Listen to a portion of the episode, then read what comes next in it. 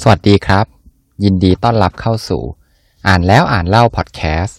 พอดแคสต์ที่จะหยิบเอาเรื่องราวจากหนังสืออันหลากหลาย มาให้กับคุณ ใน EP นี้ผมจะขอหยิบยกเอาบทหนึ่งของหนังสือที่ชื่อว่า ทุกอย่างในชีวิต เริ่มต้นจากความคิดที่เป็นระเบียบของคุณพกจูฮาวาน คนนี้เป็นคนเกาหลีนะครับ ซึ่งเป็นผู้บริหารสถาบันจัดระเบียบความคิดครับ จริงๆแล้วเนี่ยต้องบอกก่อนว่าในหนังสือเล่มนี้ครับ มีเนื้อหามากมายเลยที่เกี่ยวกับเรื่องของการจัดระเบียบความคิด แล้วก็ที่น่าสนใจก็คือ เขาจะมีการยกตัวอย่าง tool แล้วก็โมเดลนะครับ ที่เอามาช่วยเราเนี่ยจัดระเบียบความคิด ไม่ว่าจะเป็น Mandala Art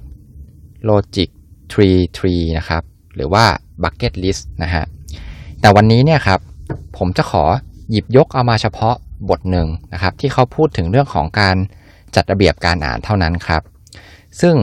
มันน่าจะเหมาะที่สุดเลยสำหรับพอดแคสต์หนังสือนะครับ เริ่มต้นนะครับที่คำถามที่ว่าทำไมคนส่วนมากเนี่ยอ่านหนังสือ แต่จำเนื้อหาไม่ค่อยจะได้นะครับ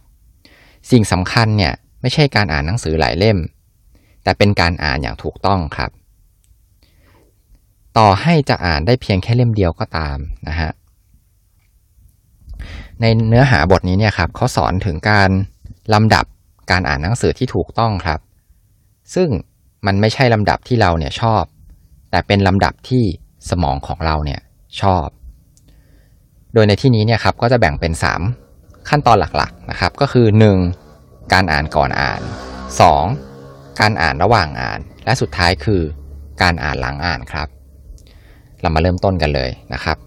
ในขั้นตอนแรกคือการอ่านก่อนอ่านคืออะไรนะครับ มันเป็นการเหมือนกับว่าผู้เขียนเนี่ยเขาเปรียบเทียบว่าเป็นการสร้างถ้วยความจำเพื่อที่จะเอาไว้ใส่เนื้อหานะครับ โดยเป็นการวาดภาพรวมของการอ่านหนังสือเนี่ยด้วยการอ่านหน้าปก การอ่านประวัติผู้เขียน และการอ่านคำนำนะครับ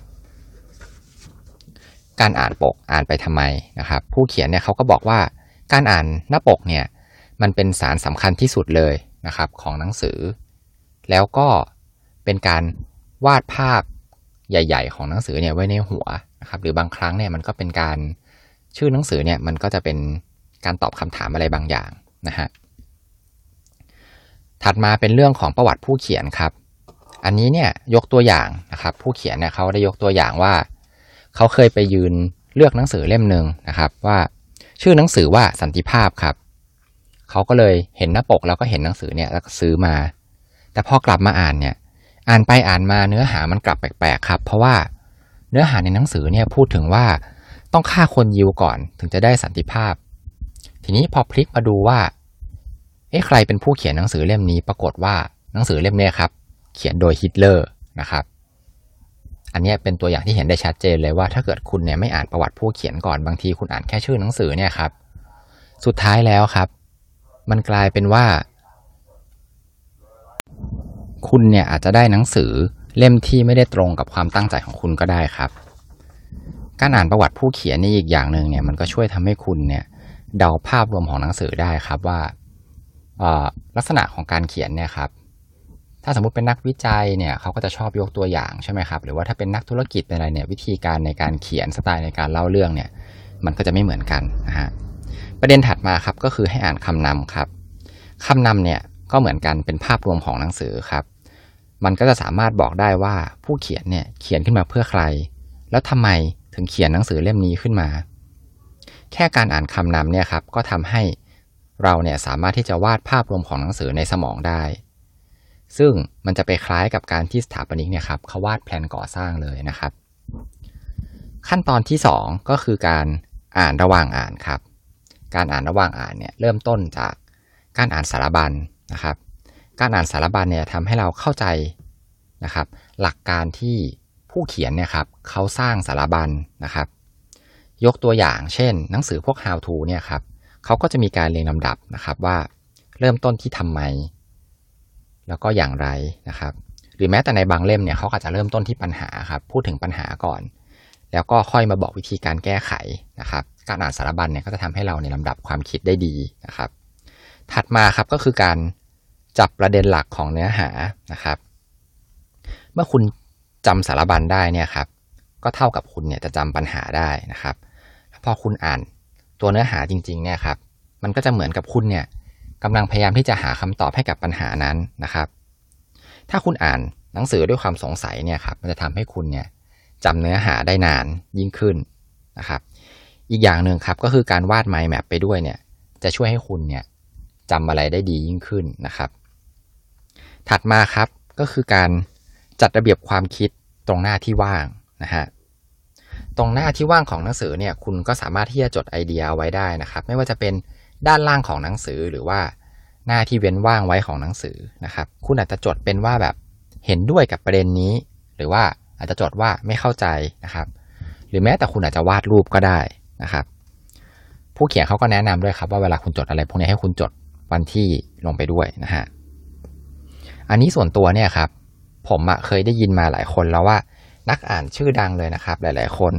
เขาก็ใช้วิธีการนี้กันครับ ก็คืออ่านไปด้วยแล้วก็จดไปด้วย บางครั้งเนี่ยมันเหมือนเป็นการได้คุยกับตัวเองด้วยนะครับ สุดท้ายครับก็คือขั้นตอนของการอ่านหลังการอ่านนะครับ ก็คือเริ่มต้นมาครับ ให้คุณเนี่ยจัดระเบียบ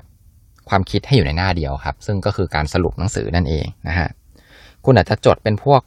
วรรคที่ประทับใจนะครับ ของหนังสือที่คุณได้อ่านมา หรือว่าความรู้สึกหลังการอ่านหรือว่าแนวคิดที่คุณได้นะครับ หลังจากที่คุณเนี่ยอ่านหนังสือเล่มนั้นจบก็ได้เหมือนกันครับ อีกอันหนึ่งที่ผู้เขียนแนะนำนะครับ ก็คือให้อ่าเป็นการเข้าร่วมกับกลุ่มหลักการอ่านครับ เพื่อที่จะได้อภิปรายนะครับ พูดคุยวิจารณ์หนังสือกับคนอื่น ที่อ่านหนังสือเล่มเดียวกันเนี่ยครับ เพื่อให้คุณเนี่ยมีความเข้าใจหนังสือเล่มนั้นมากขึ้น และที่สำคัญครับ มันทำให้คุณเนี่ยจำเนื้อหาได้ดียิ่งขึ้นครับ ถัดมาครับผู้เขียนเขาก็บอกว่าให้เขียน reading list ครับก็คือเป็นการจดบันทึกรายการหนังสือที่คุณเนี่ยได้อ่านไปแล้ว อันนี้เนี่ยครับมันทำให้คุณเนี่ย เกิดความมั่นใจนะครับ แล้วก็เป็นแรงผลักดันให้คุณเนี่ยอ่านหนังสืออย่างสม่ำเสมอนะครับ อันนี้มันน่าจะต้องมีปริมาณหนังสือมากแล้วระดับหนึ่งนะครับ แล้วก็ช่วยทำให้คุณเนี่ยได้แยกประเภทหนังสือด้วยนะครับทำให้เวลาคุณจะเลือกหนังสือเล่มถัดไปเนี่ยคุณอาจจะเลือกหนังสือในหมวดหมู่ที่ไม่ตรงกันกับที่เคยอ่านไปแล้วนะครับทำให้อ่านได้หลากหลายมากยิ่งขึ้นพอคุณอ่านได้หลากหลายเนี่ยครับมันก็เป็นการขยายกรอบความคิดของคุณเนี่ยไปได้กว้างไกลขึ้นนะครับ ก็จบ นะครับสำหรับบทนี้ของหนังสือเล่มนี้นะครับ ส่วนตัวเนี่ยผมคิดว่าผม